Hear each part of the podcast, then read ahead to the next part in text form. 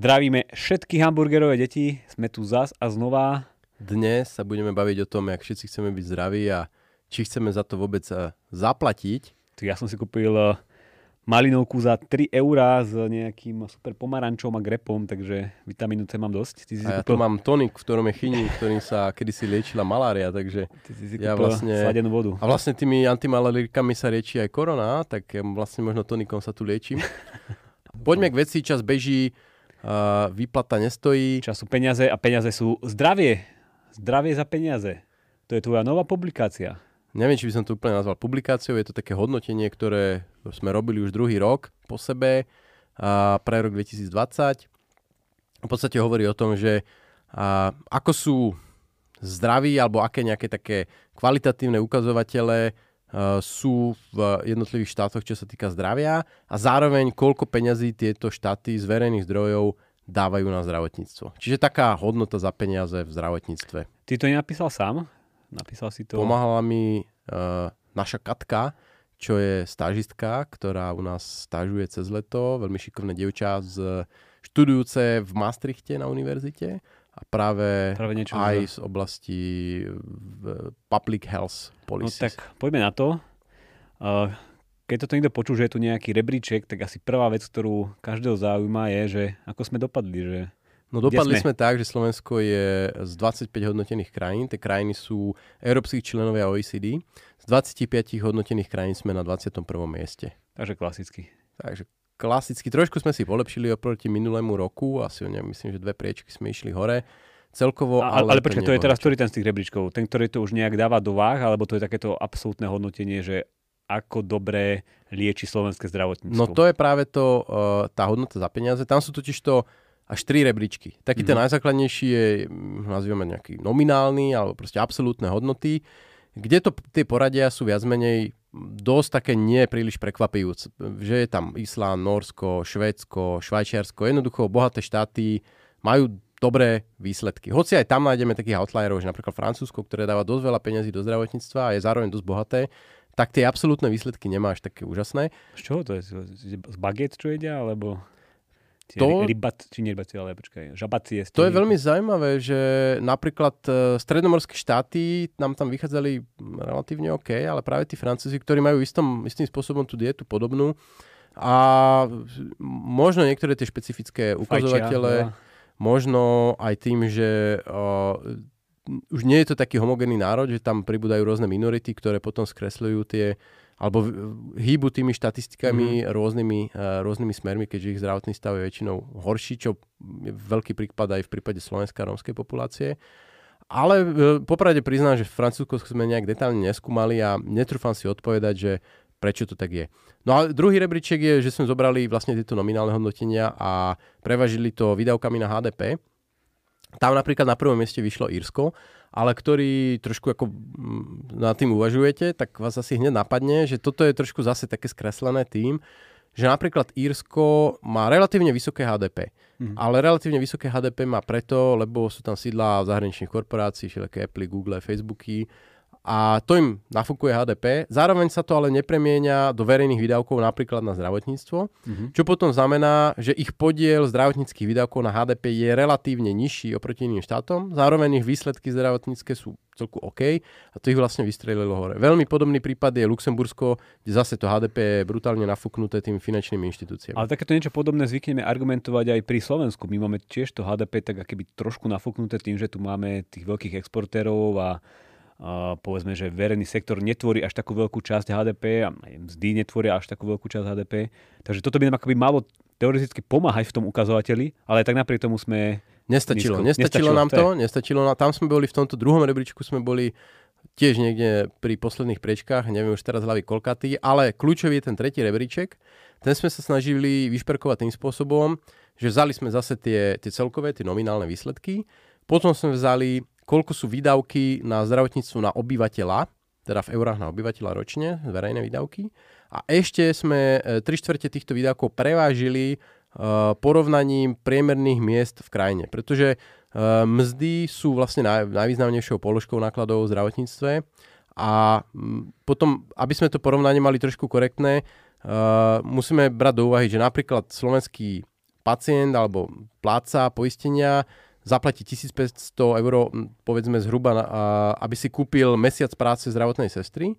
A taký istý mesiac práce zdravotnej sestry uh, si kúpi Nemec, povedzme, za 4 5000 eur. Čiže práve tam zdá to veľkým spôsobom ovplyvňuje a my sme sa to aspoň takto uh, trošku jednoduchšie snažili očistiť. Takže toto je ten rebeček, kde sme skončili na tom, 21. Na tom 21. mieste. Ja si ešte pamätám, že keď ste to minulý rok publikovali, tak tam zaujímavo vyšlo Grécko, ktorému sa stalo to, že bola tam kríza, bla bla bla, museli osekať aj výdavky v zdravotníctve a odrazu im vyšlo, že sú extrémne efektívni, lebo dávajú málo peňazí a všetci sú tam zdraví. Áno, Grécko bolo minulý rok taký Eh, práve tento zaujímavý efekt, že tam počas krízy kresli verejné výdavky na zdravotníctvo o jednu tretinu, čo je ako absolútne neskutočné množstvo. Na Slovensku tie verejné výdavky sú niekde okolo 5 miliard a v Grécku sa to stalo asi behom dvoch rokov. Čiže ak by behom dvoch rokov na Slovensku ubudlo zo zdravotníctva miliarda 700 hmm. miliónov, tak ja si neviem predstaviť, ako, ako by to tu vyzeralo. To by bolo akože totálny kolaps. Napriek tomu tam to funguje. Ale samozrejme, je tam istý, istý leg, že kým sa zhoršené zdravotníctvo nejakým spôsobom možno prejaví v zdraví, tak tam môže byť čas. Nie zhoršené zdravotníctvo, ale menej, menej peniazy, peniazy zdravotníctve. Ale... A, a tento rok stále tiež sú nejak vysoko. Hej? No, bohužiaľ, bohužiaľ, museli sme bohužiaľ. spraviť to. Áno, znie to zle. My sme ho museli vyhodiť to Grecko z toho rebríčka. Z toho dôvodu, že oni strašne flakajú dáta. Oni strašne flakajú zverejňovanie štatistík. Uh, áno, s tým majú taký dlhodobý problém. Aj v zdravotníckých štatistikách. A už minule, keď sme ich robili, ako mnohé boli strašne zastarané, niektoré sme museli si trošku aproximovať. A tento rok by sme to museli ešte robiť znova a ešte intenzívnejšie, mm-hmm. v podstate tam im nič nepribudlo. Takže sme si povedali, že koniec, že nemôžeme tým, že by znova pravdepodobne zvíťazilo, pretože tie výdavky tam nejak zásadne nestúpli, tak už nemôžeme to Grécko tam férovo dávať s takými starými dátami. A myslím, že toto Grécko je také dobré premostenie na takú širšiu tému, že do akej miery peniaze ovplyvňujú kvalitu zdravotníctva a ako potom tá kvalita zdravotníctva ovplyvňuje kvalitu zdravia, zdravia ľudí. Lebo asi to nebude také úplne jednoznačné, ako si väčšina ľudí myslí. No, my keď sa pozrieme na tie výsledky toho nášho finálneho rebríčka, tak tam vidíme taký mix štátov, že zostali tam niektoré tie bohaté, Čiže napríklad, uh, napríklad Island na prvom mieste, keď to je trošku taká špecifická krajina, že maličká, veľmi špecifické podnebie a tak ďalej. Ale napríklad na štvrtom mieste je Polsko, ktoré uh, nemalo dobré nominálne výsledky, ale má strašne nízke náklady na zdravotníctvo, čo ich hmm. vystrelilo vlastne až na to štvrté miesto. Čiže uh, tu skutočne v tom našom rebičku hrá rolu, aký je pomer tých výdavkov na to zdravie. No ale keď sa pozrieme vlastne na to presne, čo si sa ty pýtal, tak vidíme tam, že napríklad uh, je tam vidieť tá stopa tých stredomorských štátov, že tam nejakým spôsobom to zdravie je v celku OK, nie je to úplne že top, ale v celku OK a ich výdavky sú relatívne uh, priemerné až nižšie, takže to ich posúva pomerne dosť vysoko. A vidíme, že napríklad na poslednom mieste, úplne na poslednom mieste toho rebríčka je Švajčiarsko. Mm-hmm. Čiže zase, aby ste to nebrali tak, že Slovensku 21. poďme spáchať samovraždu, lebo uh, asi by sme, to... mnohí z nás by chceli byť v tej švajčiarskej nemocnici. No ale práve v Švajčiarsku je ten efekt, že oni majú nadpriemerné a už veľmi dobré, myslím, že v tých nominálnych výsledkoch boli na 7. mieste, čiže veľmi dobré tie zdravotné výsledky, ale extrémne drahé zdravotníctvo. To, niečo ako Amerika, je? Uh, Amerika je akože super extrémne drahá. Uh, Švajčiarsko je ako taký ďalší stupeň. U nich to tvorí myslím nejakých 12-13% HDP. V Amerike je to niekde okolo 17, 18, 19%, ale napríklad Slovensko je niekde okolo 6-7%. Čiže dvojnásobok ekonomiky švajčiarskej oproti Slovensku je zdravotníctvo.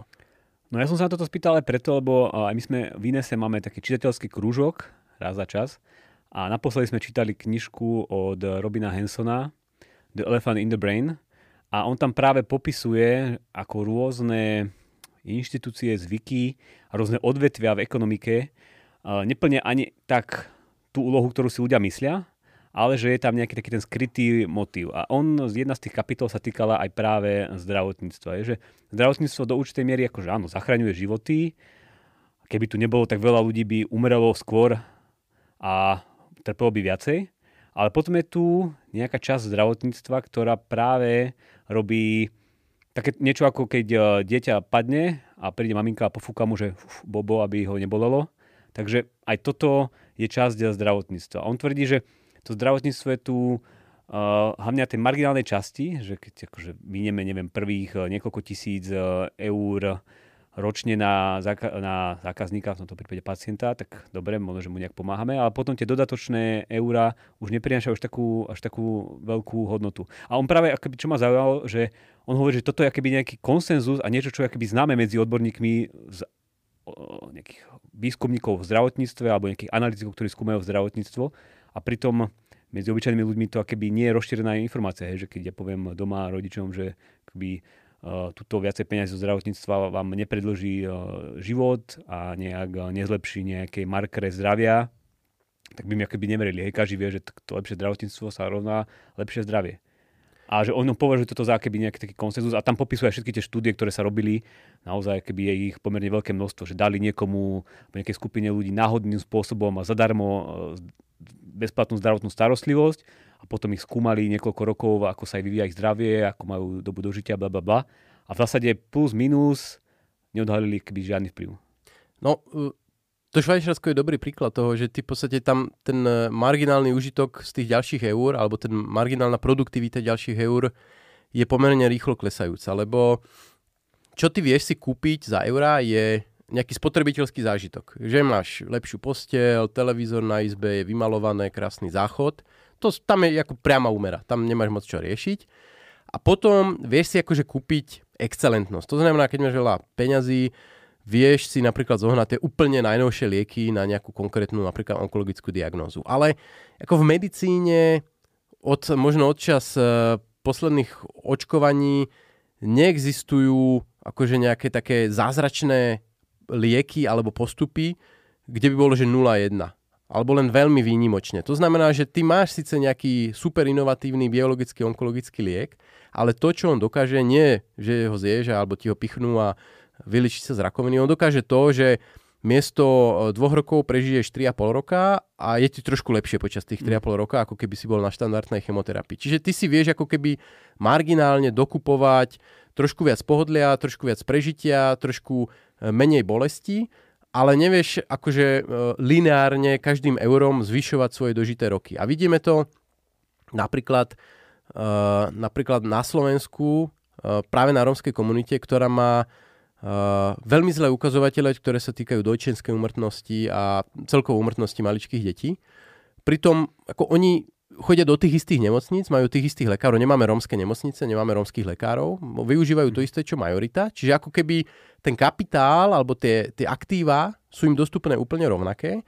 Napriek tomu tie výsledky v zdraví sú oveľa, oveľa horšie a tam práve sa stretá to množstvo tých faktorov, tých kultúrnych, vzdelanostných, uh, možno aj genetických do nejakej miery, hygienických a podobne, ktoré v tom výsledku napriek tomu, že tie zdroje sú rovnaké, znamenajú zdravotne obrovský, obrovský rozdiel, obrovský prepad. Teraz som si spomenul, že uh, my máme taký projekt, sa to volá, že Politická akadémia a tam sem tam chodí prednášať aj uh, Tomáš Salaj a on mal takú super prezentáciu, kde mal jeden graf kolačový, kde mal ukázať nejaký, nejaký neviem, koncenzus viacerých štúdií, že čo vplýva na zdravie človeka. Hej, a bolo tam akéby zdravotníctvo, možno nejakých 20-25%, potom bolo aj jedna tretina nejaká genetika, nejaké predispozície, potom bolo nejaké životné prostredie, nejakých 20-30%, potom tam bol nejaký ako životný štýl, ako sa človek správa k tomu svojmu telu, čo je, bla. A potom tam bolo, či sa mi dá, že nejaký tretí faktor, ale viem, že sa v literatúre označuje dôležité, aký, aký má človek spoločenský status. Že sú proste štúdie, ktoré ukazujú, že keď sú rôzni nominanti na Nobelovú cenu, tak tí, čo vyhrajú, tak tí sa dožívajú dlhšie ako tí, čo prehrajú. He? A pritom, keby... Takže sa musíme posnažiť. He, he, he, spoločenský status je dôležitý. No a toto ma, to som si tedy odfotil celý ten slide a odtedy to mám keby aj v hlave nie iba medzi fotkami, že naozaj ľudia preceňujú to, aký veľký vplyv má zdravotníctvo a ten doktor s tými tabletkami a sestrička na ich zdravotný stav. Že to je do veľkej miery akože genetika, ako sa správam, kde žijem, aký mám status. Tak keď si vezme, že drvú väčšinu z nás nezabije korona, ale zabije nás uh, infarkt, rakovina alebo nejaká cievna príhoda. A, a tretia naj, naj, najčastejšia, najčastejší dôvod umrtia v Amerike je pochybenie v nemocniciach a, a nejaké zlé diagnózy a infekcie a, a zabudnuté skalpely v bruchu. No ale keď si vezme, že väčšinou zabíjajú teda, alebo zabíjajú, väčšinou na konci života sú chronické choroby, nad nimi má do veľkej miery 90% ovplyvňuje sám pacient. Lekár samotný proste len vedie za ruku, alebo zdravotníckí pracovníci vedú za ruku, ukazujú, radia, pomáhajú. Keď je veľmi zlé, proste už keď ti rupne tá cieva, tak áno, je tam nejaká akutná starostlivosť, že ťa otvoria, zošijú alebo nalejú do teba krv. Ale pri tom, čo najviac ovplyvňuje ten náš finálny zdravotný stav, proste do veľkej miery uh, fungujeme my ako sami sebe, sami sebe lekárom, ak to mám takto povedať. Manažéria zdravia. Manažéri zdravia, hej.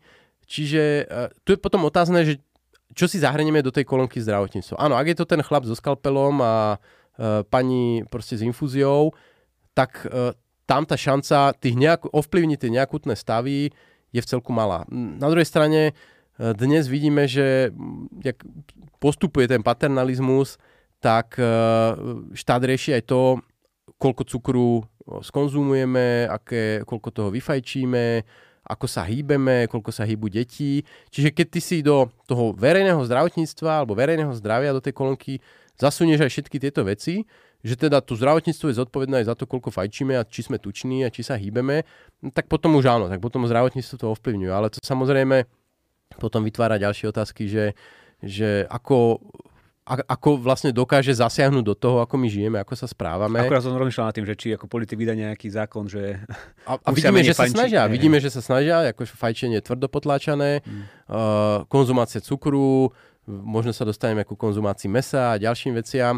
Kde zároveň... posilka každý útorok To som ráno. ešte nepočul, ale... Ako už môžeme zaviesť. Môžeme zaviesť. My sme tam už každý Píšeme si do programu našej budúcej strany. Ale vidíme, že ako sú tu takéto, takéto snahy. Na druhej strane toto zase spôsobuje, že môžu nastať veľké omily. Slávna uh, aféra okolo masla, keď v podstate uh, celosvetovo propagovaný životný štýl bol na rastlinných tukoch a karbohydrátoch a v podstate dnes vidíme, že do veľkej miery uh, toto padlo a oveľa viac sa rozvetvila tá predstava toho, čo je zdravý životný štýl. Čiže keď sa to snažíme potom nejakým takýmto spôsobom centralizovať po tú hlavičku nejakého štátneho zdravia a starostlivosti o zdravie občanov, tak zase môže tam prichádzať k mnohým zlyhaniam a chybám a uh, vlastne, že to minie tú individualitu jednotlivých ľudí, ktorí mm. možno každý má nejaký iný, iný prístup. A potom je tu vlastne aj tá meta otázka, že či to teda vôbec má byť otázka štátu a či my máme akože snažiť, či je povinnosť maximalizovať našu dobu dožitia a maximalizovať naše roky strávené v zdraví a keď ja proste sa chcem dofetovať a umreť v 30 ako roková legenda, Dá tak, si tonik.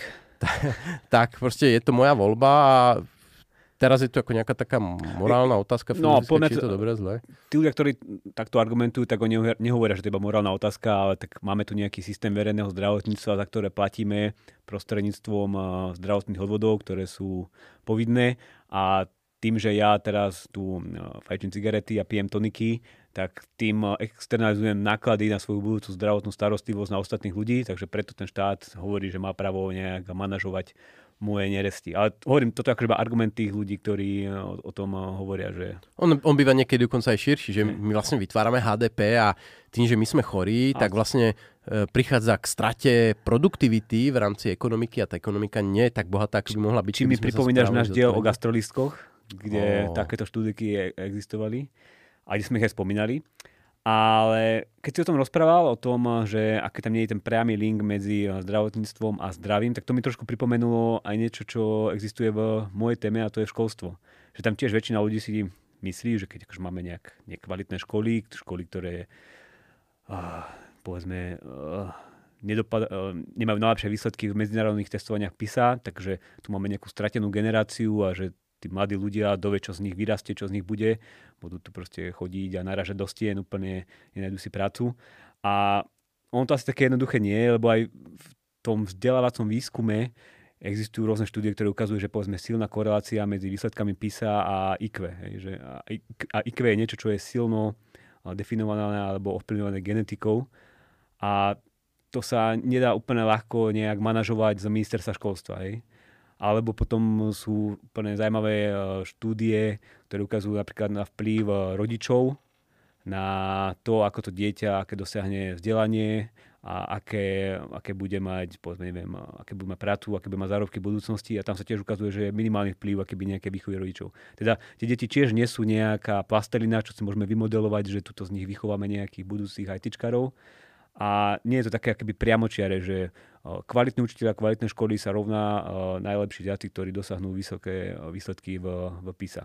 A taký podobný koláčový graf, aký existuje v tom zdravotníctve, s tými rôznymi vplyvmi, rôznymi faktormi, tak existuje za školstvo a tam je to tiež podobne, že ten učiteľ nejaký kvalitný má vplyv nejakých 15-20%, dobrá škola má vplyv 15% a potom zvyšok je nejaké to prostredie, ktoré nevieme nejak nadefinovať a potom samozrejme genetika. Takže to je taká podobná téma, že ľudia keby uh, nadhodnocujú to, ako dokáže uh, ten systém školstva uh, vytvoriť z ľudí, neviem, dobrých matematikov alebo dobrých ITčkarov a, podobne. Ja si myslím, že na zdravotníctvo by sme nemali nazerať ako na niečo, čo nám dokáže predlžiť život o x rokov a dokáže nás vyliečiť zo všetkých chorób a problémov.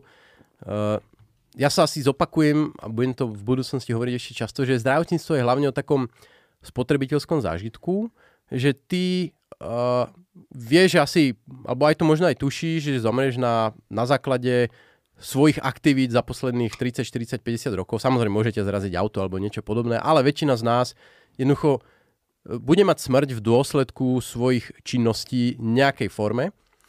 Ale to oh. zdravotníctvo je niečo, čo ti ako keby v istých etapách môže byť takou barličkou. Že ty jednoducho chceš mať ten telefón a keď ti odpadne mama, tak proste chceš zavolať a chceš, aby prišla tá sanitka, aby odviezla. A keď je zistia nejaký problém, tak vie, že možno asi, asi ju nezachráni, nepridajú ďalších 40 rokov života, ale jednoducho, že znižia aj bolesti, že dožije sa možno niekoľko rokov viac, bude pohyblivejšia, bude sa vedieť o seba postarať, nebude mať z toho nejaký e, tvrdý negatívny zážitok, že to prežije v rozumnom prostredí s príjemnými ľuďmi. Jednoducho, kvalitné zdravotníctvo je také, čo ti možno nedodá roky života, ale keď sa dostaneš do situácií, keď tvoje zdravie má problémy, tak ho riešia a mm, je to príjemný zážitok. Ja by som to prirovnal uh, možno k holičovi, že keď si plešatý, tak holič ti nepomôže, ale keď k nemu prídeš, tak ešte ti to tak nejak dostrihne, aby si vyzeral tak nejak v tom zrkadle. A sa o živote, čo je nové. Pokeď sa o živote a je z toho taký zážitok, že síce tú plešinu nevyriešil, ale celé je to také nejaké lepšie a si spokojnejší, ako si bol predtým. A o tom je aj to zdravotníctvo, že možno to tvoje zdravie nejakým zásadným spôsobom neskočí dopredu, ale potom po tom strete s tým zdravotníctvom ty jednoducho máš pocit, že si, si, si dostal službu, ktorá uspokojila tvoje potreby. Ale keď na to nazeráme týmto spôsobom, je veľmi dôležité hovoriť o tom, koľko to stojí, pretože ten potenciál hlavne v týchto systémoch, ktoré panujú vo väčšine vyspelých štátov, teda toho nejakého univerzálneho poistenia a tých socializovaného zdravotníctva, je, že my tých potreb môžeme mať nekonečno a veľmi rýchlo sa ten systém dokáže vyčerpať na nejakú konkrétnu potrebu a v tých ostatných potrebách budú vznikať strašné diery. Vidíme to aj na Slovensku, že my máme napríklad, my máme pomerne veľa peňazí na východoeurópske pomery na zdravotníctvo. V niektorých veciach sme celku dobrí, ja neviem, napríklad starostlivosť o kardioveci a tak. Na strane druhej máme tie nemocnice, kde rastú tie huby a, a podobne. Čiže, čiže je podľa mňa, tým sa vlastne vrátim úplne na začiatok k tomu nášmu hodnoteniu, že tá hodnota za peniaze je tam veľmi dôležitá, pretože my sa netvárime, že tu kup, alebo nemali by sme sa tváriť, že tu kupujeme si nesmrteľnosť, ale jednoducho kupujeme si nejaký spotrebiteľský zážitok a ten by mal mať primeranú cenu, aby sme si ho vedeli do budúcna kúpiť viac a viac. Ja myslím, že toto je krásne ukončenie dnešného dielu. Želáme všetkým veľa zdravia, veľa zdaru. Aby ste nemuseli chodiť do tých nemocníc a keď už, tak nech je to namakaný super zážitok s úsmevavými sestričkami a mudrými doktormi sovami. Majte sa. Nazdar.